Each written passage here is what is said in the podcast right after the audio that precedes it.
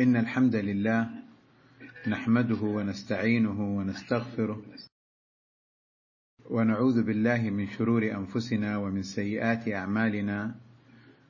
من يهده الله فلا مضل له ومن يضلل فلا هادي له. وأشهد أن لا إله إلا الله وحده لا شريك له وأشهد أن محمدا عبده ورسوله. يا أيها الذين آمنوا اتقوا الله حق تقاته ولا تموتن إلا وأنتم مسلمون. يا أيها الناس اتقوا ربكم الذي خلقكم من نفس واحدة وخلق منها زوجها وبث منهما رجالا كثيرا ونساء واتقوا الله الذي تساءلون به والأرحام إن الله كان عليكم رقيبا. يا أيها الذين آمنوا اتقوا الله وقولوا قولا سديدا يصلح لكم أعمالكم ويغفر لكم ذنوبكم ومن يطع الله ورسوله فقد فاز فوزا عظيما.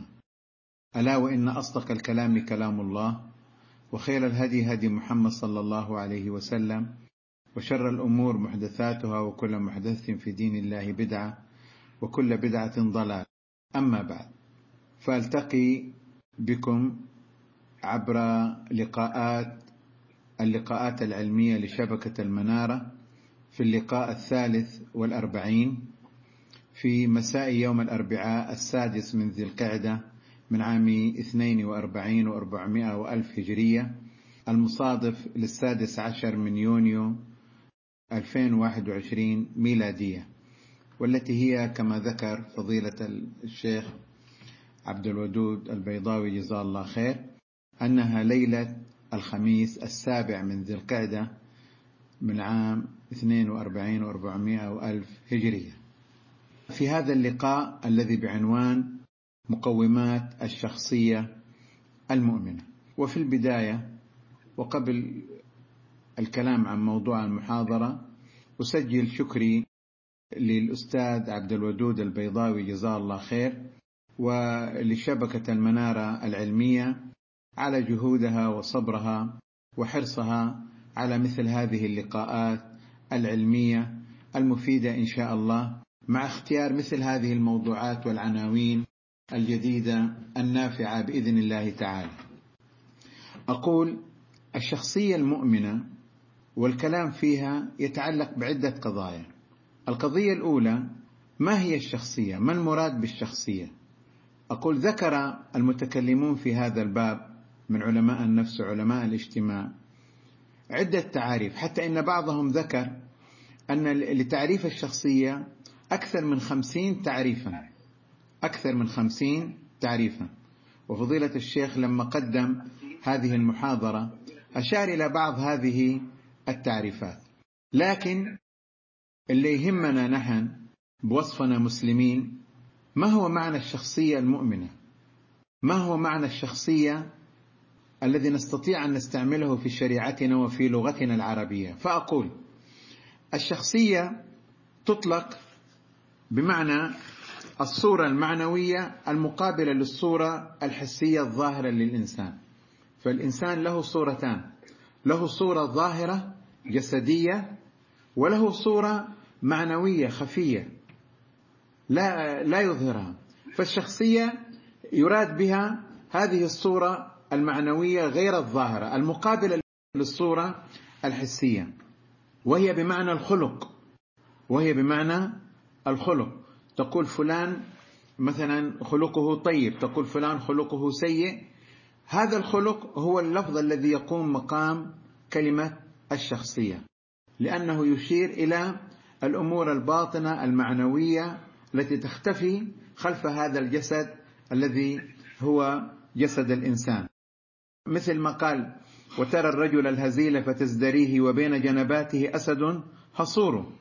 فالشخصية في هذا البيت يشير إلى أن الإنسان بشخصيته ولذلك في الأمثال عندنا يقولون الناس مخابر لا مظاهر. فالشخصية هي حقيقة الأمر المعنوي الباطن في باطن الإنسان. والشاعر الجاهلي زهير بن أبي سلمى يقول ومهما تكن عند امرئ من خليقة وإن خالها تخفى عن الناس تعلم. فالإنسان له كيان ظاهر الجسد تعابير ظاهرة وله كيان باطن أمر معنوي. هذا الأمر المعنوي هو المقصود بالشخصية وهو المعبر عنه عندنا في اللغة العربية وفي النصوص الشرعية بالخلق بالخلق. طبعا أنا سأتعرض الآن للكلام الذي يذكره علماء النفس والاجتماع في هذا الباب. هم يقولون أن الشخصية أمر يقوم على فكرة وعاطفة ودافع وإرادة. هذه الأمور الأربعة تشكل السلوك الذي يكون عليه الإنسان. فكرة وعاطفة ودافع وإرادة. من هذه الأربع من الفكرة والعاطفة والدافع والإرادة يتشكل السلوك الإنساني سلوك الإنسان. فالإنسان اللي عنده أفكار سيئة وعنده عواطف تميل إلى هذه الأفكار وعنده دوافع تدفعه إلى هذه الأفكار تأتي عنده إرادة جازمة في تحقيق هذا الأمر فيكون بالتالي سلوكه مختلف عن غيره. كل إنسان بحسب أفكاره وبحسب عواطفه وبحسب دوافعه وإرادته فيكون السلوك. إذا السلوك مبني على هذه الأمور الأربعة الفكرة والعاطفة والدافع والإرادة. خلينا نمشي معاهم في هذا الكلام حتى نصل إلى إبراز مقومات الشخصية المؤمنة شخصية المؤمن. إحنا قلنا الآن بدل كلمة الشخصية نقول الخلق. فخلينا نقول الآن الخلق. خلق المؤمن مقومات خلقه على أي أساس تقوم؟ نقول تقوم كما يعبر علماء النفس على فكرة وعاطفة ودافع وإرادة. طيب نمسك العنصر الأول الفكرة. هذه الفكرة وهي أهم عنصر في تكوين خلق الإنسان شخصية الإنسان. ما هي الأفكار الموجودة لديه؟ نقول الإسلام جاء وأعطى الإنسان الأفكار الأساسية لكي يكون صاحب شخصية وخلق متميز.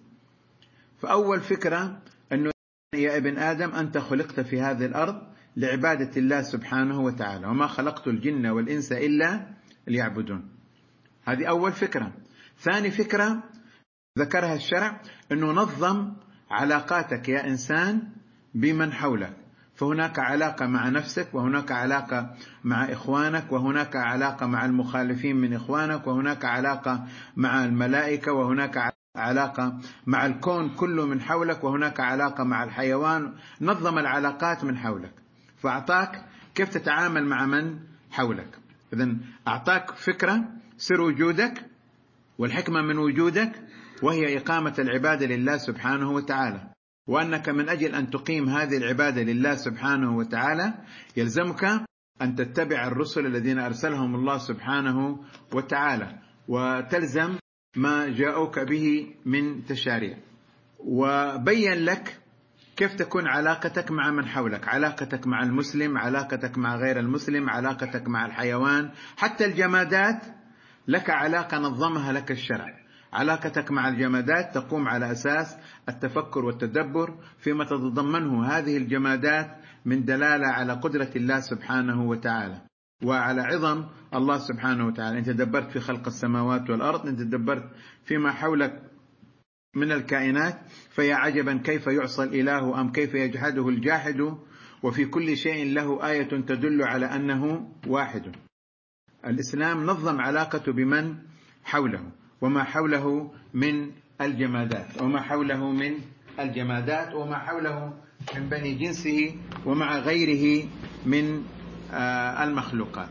وبين في تمام هذه الفكرة أنك خلقت في الدنيا للابتلاء. تبارك الذي بيده الملك وهو على كل شيء قدير الذي خلق الموت والحياة ليبلوكم أيكم أحسن عملا. طبعا هذه الأسئلة لماذا خلقنا؟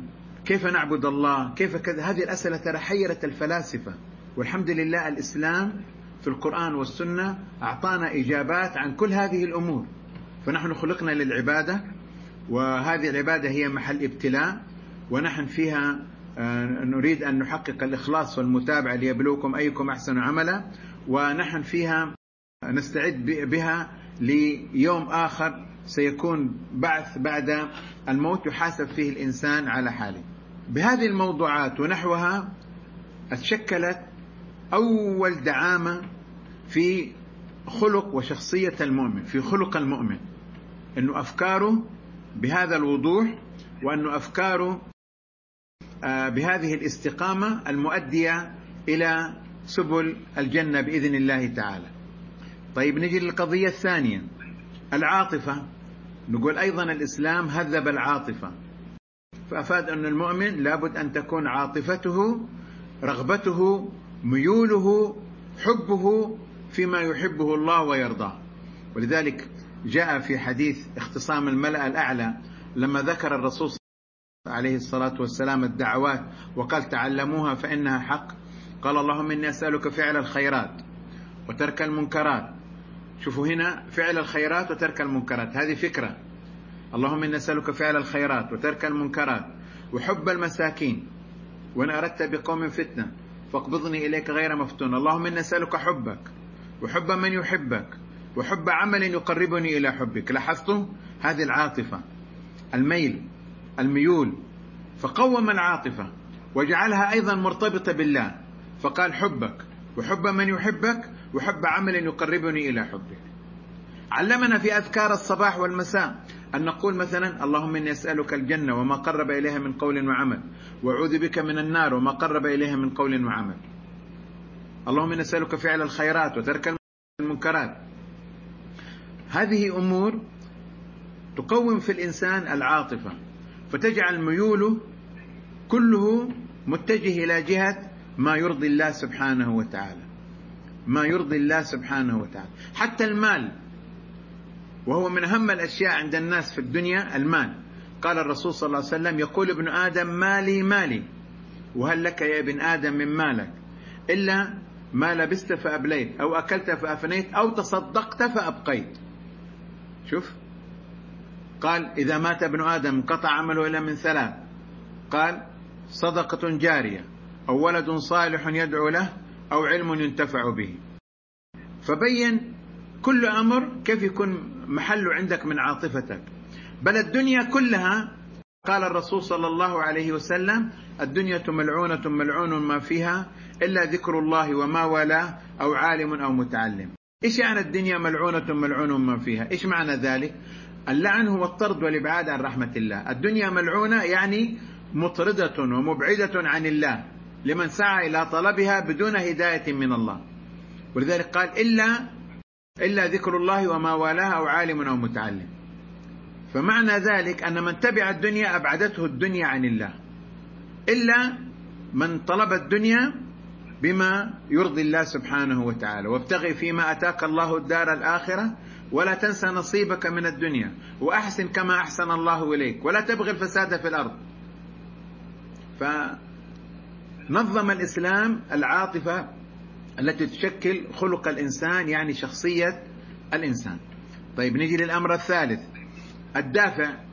نقول الدوافع في الإنسان. دافع حفظ الحياة دافع الأكل والشرب دافع الغريزة الشهوة دافع حب المال دافع تكثير الجاه والسلطان. الأمور التي تكون في الإنسان وتدفعه إلى أن يطلب هذا الشيء أو يترك هذا الشيء. نقول هذه الدوافع نظمها الإسلام عن طريق تنظيم الفكرة والعاطفة. عن طريق تنظيم الفكرة والعاطفة. فأصبحت دوافع الإنسان دوافع مهذبة. حتى إذا ظلمه أحد قال ومن اعتدى عليكم فاعتدوا عليه بمثل ما اعتدى عليكم. ولئن صبرتم لهو خير للصابرين. إذا لك أن تعتدي على من ظلمك. بشرط أن يكون اعتداءك مساوي لما صدر منه. وإن صبرت فهذا أفضل. نظم. شوفوا كيف التنظيم. إذا الدافع يرتبط بالفكرة وبالعاطفة وقد نظمهم الإسلام وبالتالي الدوافع منظمة عند المسلم. فشخصية المؤمن خلق المؤمن يقوم على دوافع مهذبة مرتبطة بفكرته يعني باعتقاده وبعواطفه. ثم تأتي بعد ذلك الإرادة في التحرك الإنسان إلى طلب الشيء وهنا يأتي ما جاء في الشرع من باب الترغيب بذكر الجنة أو الترهيب بالتحذير من النار وذكر ما في الجنة من النعيم وذكر ما في النار من الأصناف العذاب.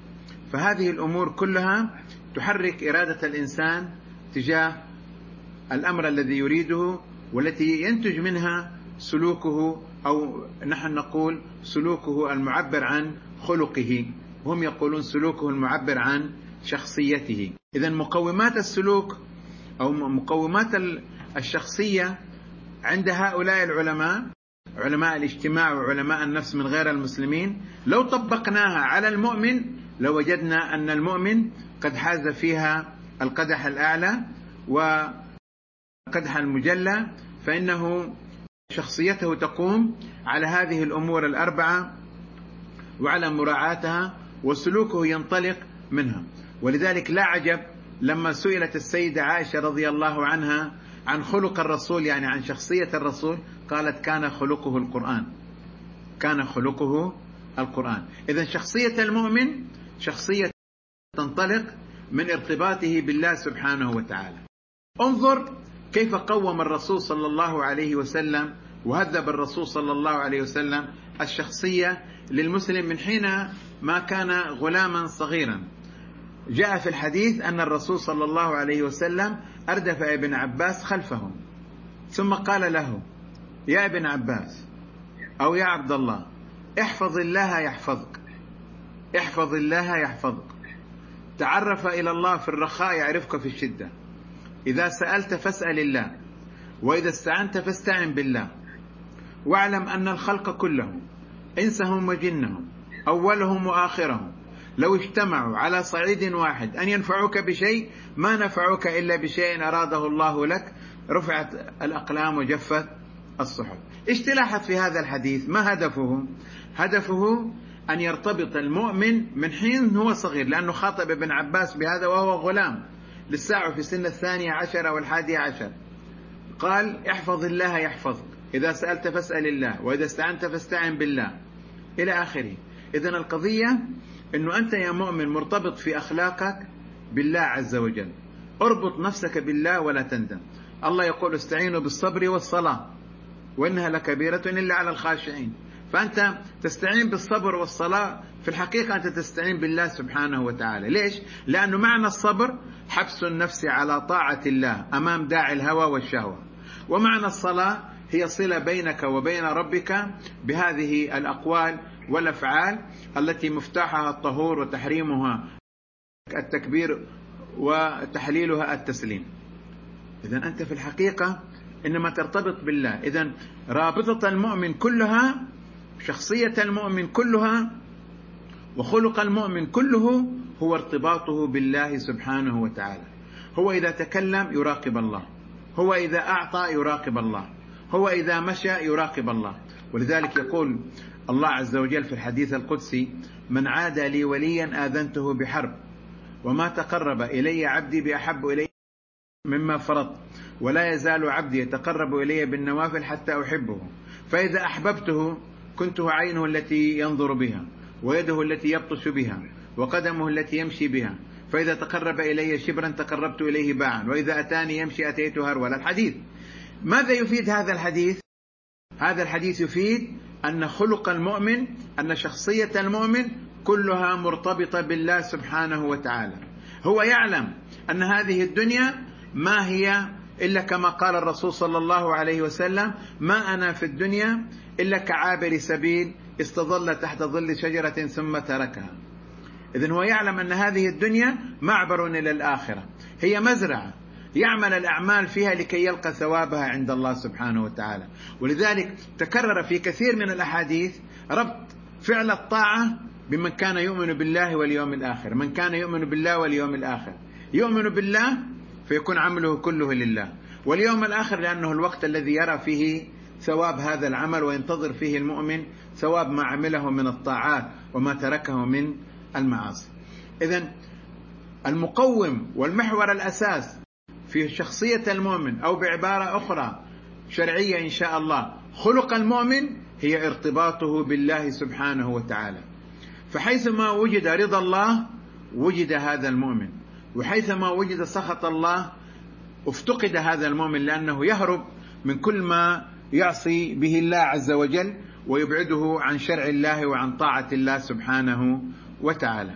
ونحن رأينا كيف أن الإسلام قوم الفكرة وقوم العاطفة وقوم الدافع وقوم الإرادة بحيث أن السلوك المبني على هذه الأشياء سلوك إيماني سلوك شخص ارتبط أمره وحاله بالله سبحانه وتعالى.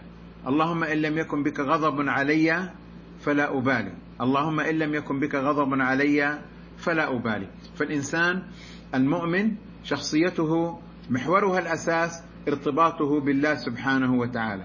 هو يعطي بالله ويأخذ بالله ويتكلم بالله ويخاف الله ويتجنب كل ما يثير كل ما يحرك سخط الله وغضب الله سبحانه وتعالى. هذه هي شخصية المؤمن وهذه هي مقومات الشخصية عند علماء النفس والاجتماع. رأينا كيف أن الإسلام قوم هذه الأمور وساقها إلى المساق الذي يحرك المؤمن إلى أن يكون عبدا لله حقا. في ربعي بن عامر لما دخل على قائد الروم أو قيصر الروم وقال له القيصر ماذا تريدون أنتم؟ قال نريد أن نخرج العباد نريد أن نخرج العباد من ظلم العباد إلى عبادة رب العباد. هذه شخصية المؤمن وهو هكذا ينظر إلى الأشياء. فالشخصية عند المؤمن كلها مرتبطة بالله سبحانه وتعالى. لا نريد منكم جزاء ولا شكورا. هذا ما تيسر لي حول هذا الموضوع. مقومات الشخصية المؤمنة وأترك باقي الوقت لكم ربع ساعة أو ثلث ساعة إذا تريدون. إذا عندكم أسئلة نستمع إن شاء الله إليها ونجيب بإذن الله. أحسن الله إليكم شيخنا وبارك الله فيكم وشكر لكم ما قدمتم. وإياكم إن شاء الله. عندنا بعض واحد كما يقول السائل أحسن الله إليكم شيخنا يقول السائل يذكر اليوم أن من سمات الشخصية القوية الذي يتكلم وسط الناس بكل ثقة ولا يجد حياء ولا حرجا في ذلك وقد جاء في النصوص مدح الحياء والصمت إلا في الخير. كيف الجمع بينهما؟ قضية الكلام و يعني انه الإنسان يتكلم بصيغة الواثق أو أنه يثق في نفسه هذه القضية يعني ليست على هذه الصورة التي ذكرها هذا السائل. وأنا أذكر لك بعض الأشياء الآن لكي تستلمح منها الإجابة. ذكر في الآثار أن السلف كان بعضهم يكون في المجلس. فإذا تكلم تكلم بكلام يظن السامع أن به عيب وما به عيب. ولكن يخاف من الله عز وجل. إيش يعني هذا الكلام؟ يعني أنهم كانوا لا يحبون التصدر في المجالس وكان الواحد فيهم إذا أراد أن يتكلم تكلم بكلام قليل ومقطع. يخشى أن يقع في خطأ فيجر على نفسه إثم أو غضب الله سبحانه وتعالى يراقب الله بلسانه فما به عيب ولكنه يخاف الله عز وجل في كلامه. آه ورد أيضا عن السلف رضوان الله عليهم أنهم كانوا إذا سئلوا عن المسألة تدافعوها حتى تدور المسألة وتعود إلى أول من سئل عنها إلى أول رجل. وتدافعهم عن الكلام في المسائل والنظر فيها لأنها تحتاج إلى علم وإلى اجتهاد وإلى وقد تحمل نوع من التصدر فكل واحد يدفع عن نفسه ما فيه الفتنة. المؤمن هكذا ينبغي أن يكون. يتجنب أي موضع يوقعه في الفتنة أو يوقعه في الشهرة أو يحمله مسؤولية كلام يحاسب به ويسأل عنه أمام الله سبحانه وتعالى. وهو يراقب قوله ولفظه أمام الله عز وجل. ولذلك إذا رأيت شخص يتكلم في كل مكان وفي كل مجلس وكلامه أغلبه باجتهاده وبنظره ليس قائم على أساس ذكر آيات أو ذكر أحاديث أو نقل إجماعات أهل العلم أو كلام أهل العلم فهذا الرجل مسكين. هذا الرجل مسكين. حتى وإن وصف نفسه أو وصف بأنه واثق بنفسه. هذا كلام لا يصح بهذه الصورة. ورد في الحديث أن الرسول صلى الله عليه وسلم علم فاطمة أن تقول يا حي يا قيوم برحمتك أستغيث واصلح لي شأني كله ولا تكلني إلى نفسي طرفة عين. فالإنسان لا يقول إنه أنا أثق بنفسي وأتكلم بس لا لا هذا غير صحيح. أذكر العقاد مرة سئل محمود عباس العقاد الأديب قالوا لماذا يكثر في مقالاتك وفي كلامك أنك تقول أتوقع وأظن ويحتمل بينما في كلام طه حسين دائما العبارات بالجزم؟ قال الإنسان إذا اتسعت دائرة اطلاعه أصبح لديه احتمالات كثيرة في الأفكار التي لديه تحتاج أن يتريث وأن يفتح لنفسه باب العودة إذا أخطأ. فلذلك أنا أقول يحتمل وهذا في غالب الظن وهذا هو الراجح. أما إذا ضاق المجال وما صار أمام الإنسان إلا الشيء الذي يراه فهو يجزم بما يراه. لأنه ليست عنده دائرة واسعة للرؤية وللمعرفة. ولذلك ورد عن بعض السلف أنه قال إذا زاد علم الشخص اتسع قلبه للخلاف اتسع قلبه للخلاف. وذكر أن طالب العلم أول ما يطلب العلم في شبره الأول قالوا العلم ثلاثة أشبار. فإذا بلغ طالب العلم الشبر الأول رأى نفسه أعلم الناس. فإذا بلغ طالب العلم الشبر الثاني رأى أنصف الناس. فإذا بلغ الشبر الثالث رأى نفسه أجهل الناس ليش؟ لأنه باطلاعه وبمعرفته عرف أنه الأشياء محتملة وأن ما هو عليه صواب يحتمل الخطأ وأن ما عليه مخالف خطأ يحتمل الصواب في المسائل الاجتهادية وأنه عليه أن يتريث وأن لا يلقي الكلام هكذا جزما ويوشك أن يدخل تحت قوله تعالى ولا تقولوا لما تصف ألسنتكم الكذب هذا حلال وهذا حرام لتفتروا على الله الكذب. فأنت يعني لابد أن تضع لنفسك محترزات. فهذا الشخص الذي يقول أنه يثق في نفسه وأنه يجلس في المجالس ويتكلم هذا على خطر عظيم خاصة إذا كان كلامه في المسائل هو من باب الاجتهادات. هذا على خطر عظيم. وأسأل الله عز وجل الصلاح والهداية لنا وله وللجميع. ومنه تعلم أن الجمع بين النصوص أن نقول هذا الكلام بثقة. إذا كان يريد آيات وأحاديث نص في المسألة فهذا لا حرج فيه وهذا خارج عن محل التريث ومحل عدم الجزم. أما إذا كان الكلام في مسائل اجتهادية ومسائل تحتاج إلى النظر فأسلوبه هذا خطأ. ولا شك أن الجانب الثاني هو الأرجح وهذا ليس مجال الجزم والله أعلم. نعم. أحسن الله إليكم شيخنا يقول السائل هل الاهتمام بهذه المفاهيم كمفهوم الشخصية ونحوها من المفاهيم الغامضة التي تطرق لها الفلاسفة وغيرهم ألا يعد ذلك من التشبه بالكفار أو من المجاراة لهم في سكرهم نعم استعمال هذه الألفاظ. بالمصطلحات التي جرى عليها علماء النفس وعلماء الاجتماع والفلاسفة هو من التشبه بهم. ولذلك نحن ماذا نصنع؟ أخذنا هذه الألفاظ لأننا ابتلينا بها وأصبحت شائعة ثم بينا مقابلها من الألفاظ والمعاني الشرعية التي تجري على سنن الشرع واللغة. حتى يتجنب المسلم التشبه بالكفار في ألفاظهم وفي مصطلحاتهم وفي معانيهم. جئنا لك بالبديل وجئنا لك بالصواب إن شاء الله أن تتبع الشرع ومقتضى ما جاء في كلام الله وكلام رسوله صلى الله عليه وسلم الذي جاء بلغة العرب. نعم.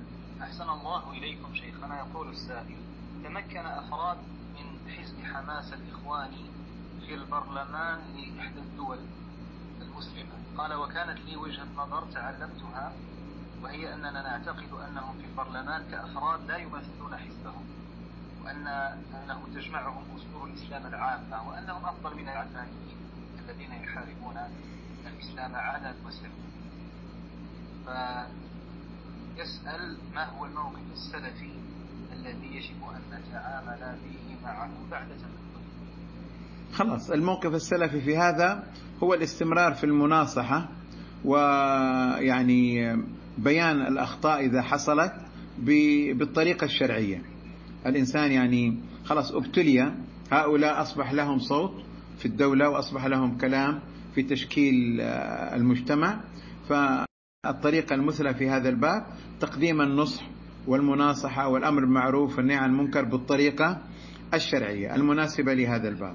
نحن نرى أن حماس الآن انحرفت ونرى أن حماس مسارها أصبح مسار يعني يخالف الشريعة وهم ليسوا من أهل السنة وولاءهم أصبح للرافضة وولاءهم أصبح بصورة أدق للدنيا وللقرش وللدينار وللدرهم ولم يعد لهم مسار في خدمة الشريعة حتى خدمة قضية الأقصى مع صار لهم مسار واضح نستطيع أن نقول والله هم الآن أصبح لهم قضية يناصرون بها الأقصى وأهله وكذا.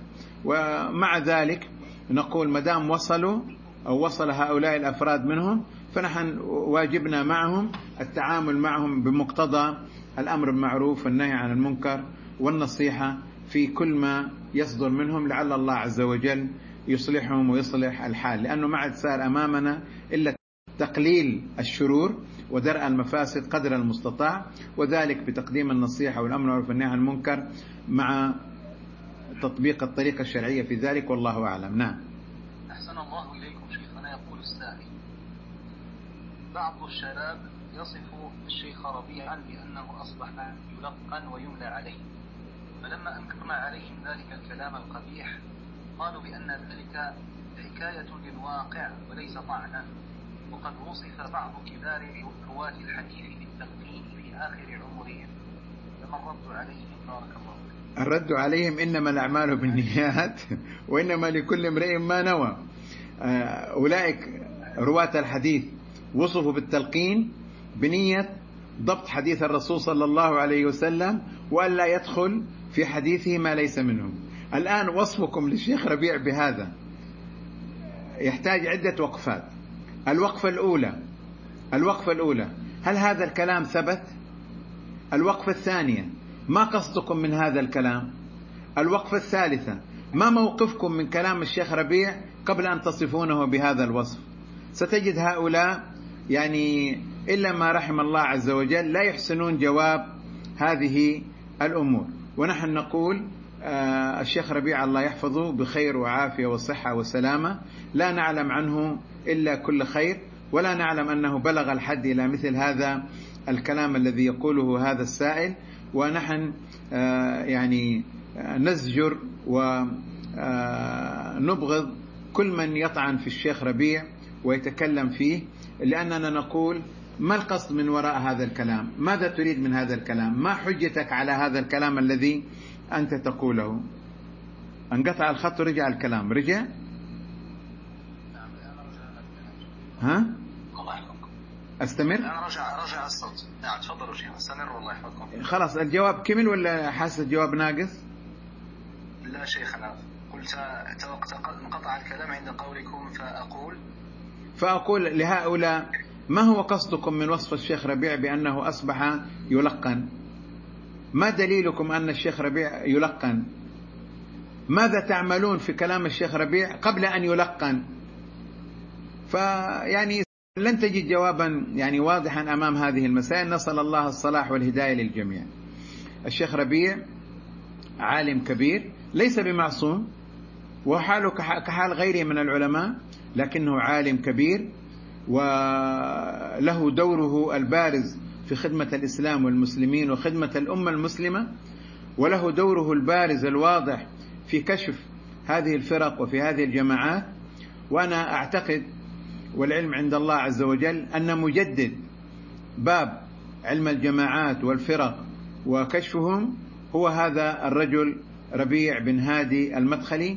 أسأل الله عز وجل أن يجزل له الأجر والمثوبة وأن يجزيه عن الإسلام والمسلمين خير الجزاء. نعم. أحسن الله إليكم شيخنا يقول السائل هل يصح أن يقال بأن من بأن من سمات الشخصية الناجحة ألا تتأثر بكلام الناس فيها ولا تبالي به؟ لا هذا غير صحيح على إطلاقه.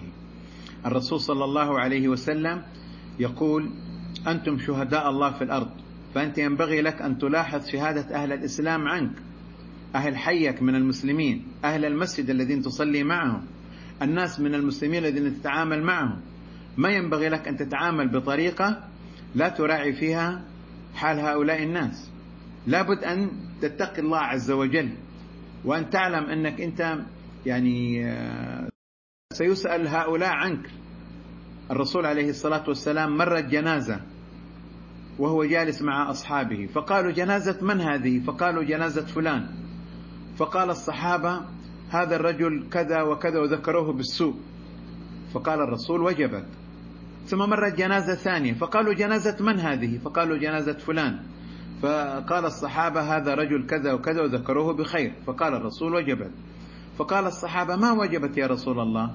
قال الأولى ذكرتوها بسوء فوجبت لها النار. والثانية ذكرتموها بخير فوجبت لها الجنة. أنتم شهداء الله في الأرض. ومعنى هذا الحديث أن الإنسان لا لا يعيش في الأرض في الدنيا لوحده بمفرده. وأنه عليه أن ينتبه ل يعني كلام الناس عليه. فهؤلاء شهداء الله في الأرض إذا كانوا من أهل الإيمان ومن أهل الإسلام ومن أهل الصلاح ومن أهل التقوى. فأنت عليك أن تتقي الله في تعاملك مع هؤلاء الناس وأن تراقب الله عز وجل في تعاملك معهم. ولا تقول أنا لا يهمني أحد. أنا أفعل. لا لا لا لا. الرسول وهو الرسول لاحظ هذا الأمر في الناس. جاءته صفية وهو معتكف في المسجد ثم خرج يقلبها إلى باب المسجد فرآه رجلان من الصحابة فلما رآه مع امرأة أسرع فقال لهم الرسول على رسلكما إنها صفية. قالوا يا رسول الله أو فيك نشك فقال صلى الله عليه وسلم إن الشيطان يجري من ابن آدم مجرى الدم من العروق. فالرسول لاحظ هذا الأمر في الصحابة وأرشدهم إلى ما يزيل أثر الشيطان في قلوبهم هذا وهو الرسول. فقال إنها صفية هذا وهو الرسول. ولا كان ممكن يقول هي مرتي وما همني فيهم أنا رسول هذه مرتي وانتهى الموضوع. لكن قال إنها صفية على رسلكما. يعني ليست امرأة أجنبية فلا يعني يأتي إلى نفسكم شيء من الشيطان.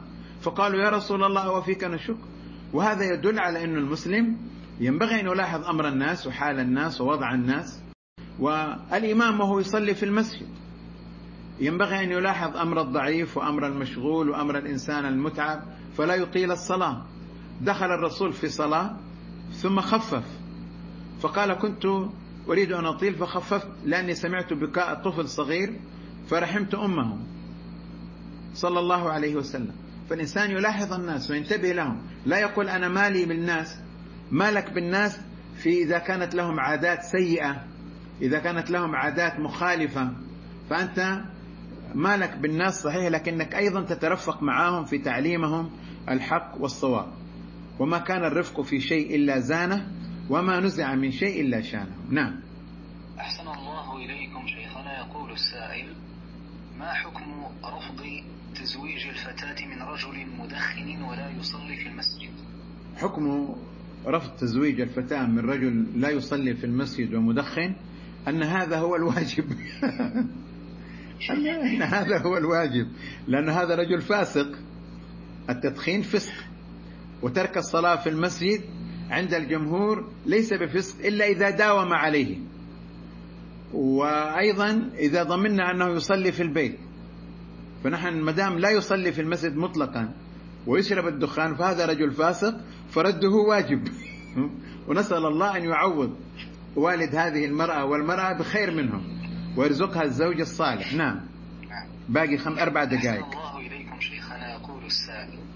طيب إذا نأخذ هذا السؤال أو سؤالين فقط ونختم إن شاء الله. يقول هل خدمة الزوجة لأم الزوج واجبة خاصة إذا لم يوجد من يخدمها؟ آه، خدمة الزوجة لأم زوجها من باب الإحسان والعشرة بالمعروف لزوجها. ليست من باب الوجوب من باب الإحسان فقط. وإذا كان خدمة المرأة لزوجها العلماء اختلفوا فيها منهم من يوجبها ومنهم من لا يوجبها والراجح وجوبها جريا تبعا للعرف. فخدمة المرأة لأم زوجها ولأهل زوجها من باب الإحسان والعشرة لزوجها بالمعروف ليست من باب الواجب. فهي إن فعلت ذلك احتسابا عند الله عز وجل وبرا بزوجها وإحسانا لعشرته نسأل الله عز وجل أن يجزيها خيرا وأن يزيد أجرها وثوابها عند الله وأن يصلح ما بينها وبين زوجها إن شاء الله. نعم. أحسن الله إليكم شيخنا ونختم بهذا السؤال. يقول السائل والسائلة وفقكم الله شيخنا هل من نصيحة للشباب حول أزمة أجهزة التواصل وضياع الأوقات فيما لا ينفع؟ وجزاكم الله خيرا. نعم. أنا أنصح الإخوة جميعا أن ينتبهوا لنفسهم في برامج التواصل الاجتماعي في الفيسبوك وفي الواتساب وفي تويتر والانستغرام وغيرها من وسائل التواصل مثل السناب أن يتقوا الله سبحانه وتعالى في ذلك. فمثلا أول شيء ينبغي أن ينتبهوا أن لا تستغرق أوقاتهم. ثاني شيء ينبغي أن ينتبهوا أن لا يصدر منهم أمر فيه معصية. أو يجر على نفسهم الضرر مثل الذين يصورون أولادهم أو يصورون الطعام أو كذا فيجرون النفس والعين عليهم فيمرضوا أو يتعبوا والسبب تصرفاتهم هذا. كذلك أوصيهم أن لا يشتغلوا في أجهزة أو في برامج التواصل الاجتماعي إلا بما ينفعهم عند الله سبحانه وتعالى. فالمؤمن دائما ينظر إلى ما ينفعه في الدار الآخرة. إلى ما ينفعه عند الله عز وجل. قال صلى الله عليه وسلم ما جلس قوم مجلسا لا يذكرون الله فيه إلا كان مجلسهم عليهم ترة يوم القيامة. ترى يعني حسرة وندامة يعني يندمون كيف ضاع عليهم هذا الوقت بما لا ينفعهم عند الله سبحانه وتعالى. فأنت يا مؤمن وأنت يا مؤمنة عليكما أن تحرص على اغتنام كل شيء في طاعة الله سبحانه وتعالى. إذا استطعت أن تجعل تصفحك للفيسبوك وللتويتر من باب الدعوة والأمر المعروف والنهي عن المنكر أو نشر العلم أو نشر الفوائد العلمية فاصنع. واجتنب كل ما يعني يوقعك في المعصية. يعني أنا ذكر لي بعض الإخوة أنه إذا تريد تقف على الفساد في وسائل التواصل أدخل على الخاص يا شيخ. أنا ما أعرف كيف أدخل على الخاص لكن يعني هو كأنه يشير إلى البريد أو إلى الوضع اللي يستطيع فيه أن يتكلم مع امرأة أو يتكلم مع إنسانة أو إنسانة تتكلم مع رجل ب يعني كأنها خلوة. هي ما هي خلوة لكن كأنها خلوة. فعلى المسلم أن يتقي الله عز وجل ويجتنب كل ما يوقع في الفساد وأن يراقب الله عز وجل ويعلم أن هذا كله محل سؤال يوم القيامة. إن السمع والبصر والفؤاد كل أولئك كان عنه مسؤولا. الإنسان مسؤول عن هذه الأمور. أسأل الله سبحانه وتعالى أن يصلح لنا ولكم الحال وأن يجنبنا وإياكم السوء. وأكرر الشكر للأستاذ عبد الودود البيضاوي. سائلا الله عز وجل أن يجزل له الأجر والمثوبة وأن يكلل جهود الإخوة في شبكة المنارة العلمية بما هو خير ونافع وبركة. للإسلام والمسلمين وصل اللهم على محمد وعلى آله وصحبه وسلم. أحسن الله إليكم شيخنا وبارك الله فيكم ونتوجه بالشكر مجددا لفضيلة الشيخ الأستاذ الدكتور محمد بن عمر بازمول حفظه الله تعالى ونسأل الله جل وعلا أن يجعل ما قدم في ميزان حسناته إنه ولي ذلك والقادر عليه. وصلى الله وسلم وبارك على نبينا محمد وعلى آله وصحبه وسلم.